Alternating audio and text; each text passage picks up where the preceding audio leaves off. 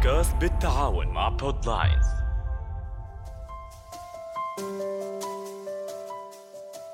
مرحبا أنا شاها مراس ببودكاست سناك كاست حلقة اليوم الصمت الدافئ.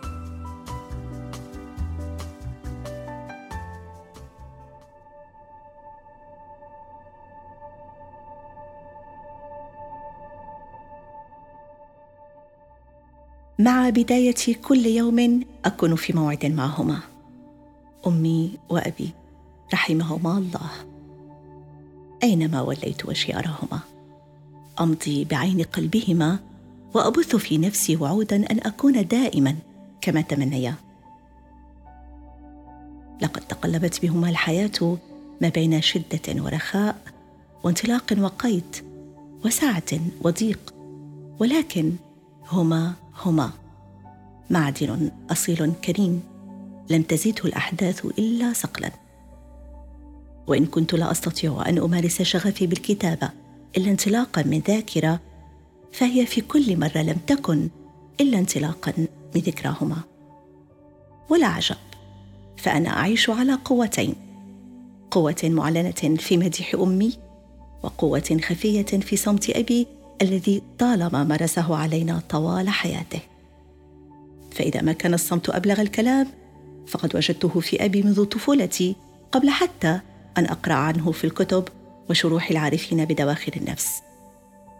لقد بلغ في صمته مبلغ الحب العميق وسما بأفهامنا به إلى حيث ندريه.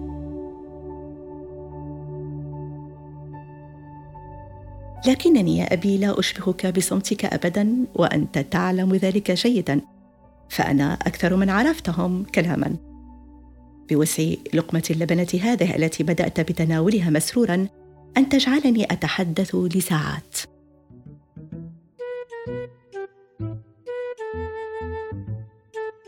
مم. لذيذة. لذيذة فعلا. أبي أنت تحبها وأنا أحبها وكثيرون غيرنا. ولكن هناك أيضا من لا يحبها ابدا. لا بل ينتبه أساسا على وجودها على طاولة الطعام. فالناس أذواق. المهم أن أولادي يحبونها وقد يكون حبها لهم فرض عليهم فرضا عندما اعتمدتها اعتمادا رسميا زوادة طعامهم للمدرسة كنت أدرج كل يوم أرغفة خبز منها وأضعها في حقائبهم. أو لعل تكرار جملتي اليومية لكل منهم في بشنتايتك سندويشة لبنة بتجنن. أصبح وقعها مع الزمن كشعار وطني رسمي فصدقوه. على فكرة أبي هذا الخبز الذي نأكل منه الآن لا يصلح لعمل سندويشة اللبنة. لذلك كنت أشتري خبزا كذلك الذي كان يبيعه جارنا بالحي. جارنا الذي كان دائما يعتمر قبعة صوفية حتى في حر الصيف. ما كان اسمه؟ ما كان اسمه؟ آه تذكرت أبو عدنان. ما أخباره؟ أبي؟ متى أول ظهور لرغيف الخبز؟ من العظيم الذي قدمه للبشرية فأصبح في كل بيت وعلى كل مائدة؟ غالبا هي عظيمة وليس عظيما امرأة يا أبي امرأة تلك التي تستطيع أن تصنع من شيء أشياء ومن عمل قصة تاريخية كرغيف الخبز هذا هما مكونان يا أبي مكونان فقط ماء وقمح وكان رغيف الخبز صنعه خالدة. أحبه ساخنا ففي سخونته رائحة طازجة تفقدني تركيزي. تجعلني أترك زوجي وحيدا يتجول في سوق الخضار لأذهب وراء تلك الرائحة حيث مخبز التنور الوحيد. هناك أقف. أنتظر دوري مع الواقفين. قد يستغرق ذلك نصف ساعة. لا أبالي. أقف وأنتظر. وإذا ما حان دوري أخذ وقتا أطول من غيري. فأنا أتصيد ذلك الرغيف الذي ما يزال ينضج داخل التنور ملتصقا بجداره. أحب مشاهدته كثيرا وهو ينتفخ بهواء التخمير. ثم يأتي الفران ويقلبه بحركة بهلوانية فيهدأ ويأخذ شكله المعتاد. ثوان ويخرجه لي قائلا تفضلي مدام هنيئا مريئا.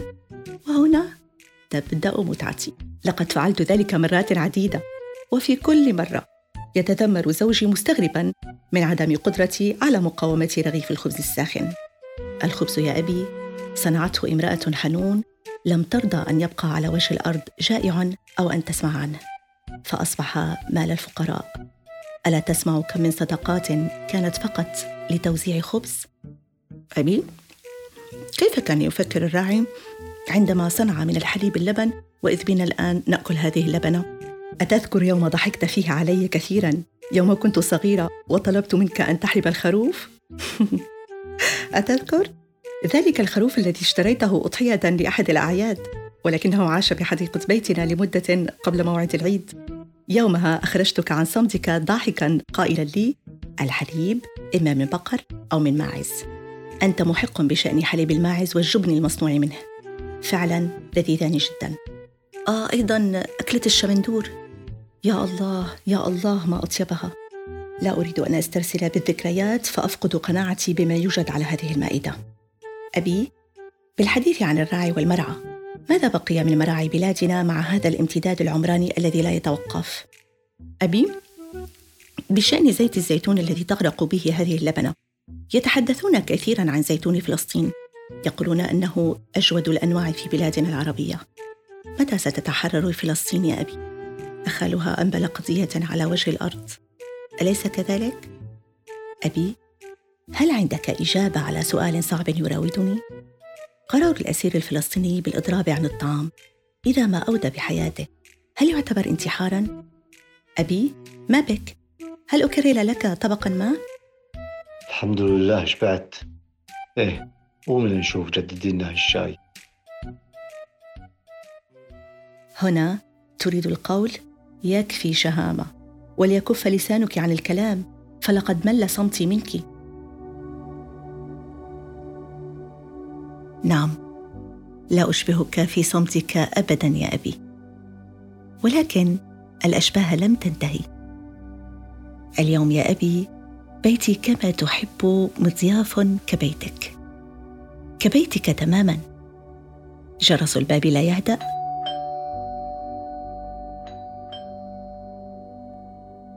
مصب القهوة حاضر. أطباق الحلوى جاهزة لصحوبات تأخذ مواضعها في كل الغرف. أحاديث بدأت بالترحاب وها هي في فوضاها لا تنتهي. لكنها الذكرى يا أبي. تعود لتحتوينا. لتحتويني اللحظة والمكان.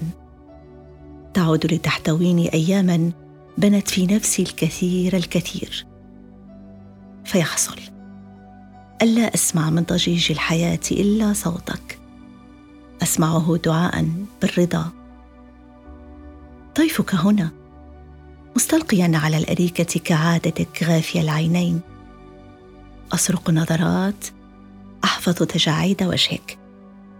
لا ضوضاء الشارع ولا رنة هاتف هي فقط خطوات. كدبيب النمل من أولادي وكأنك تنتظر. توقظك تجالسهم. وحديث الطيب يكون. أفرش طاولة تجمعنا. أطباق أدلل بها مزاجك. وكأس الشاي على طاولة صغيرة.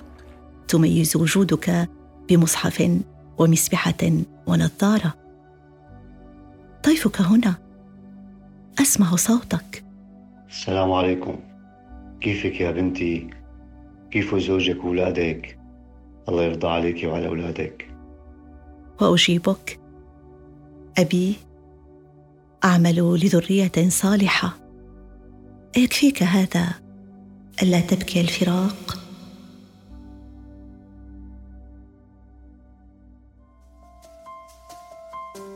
كنت معكم أنا شاهة مراس في بودكاست Snack Cast تابعوني على جميع منصات البودكاست. Apple Podcast Google Podcast Spotify SoundCloud وأنغامي. هناك كونوا نشيطين. أرسلوا نجوم إعجاباتكم وآنسوني بآرائكم وملاحظاتكم. ولا تنسوا شاركوا الحلقة مع الأصدقاء.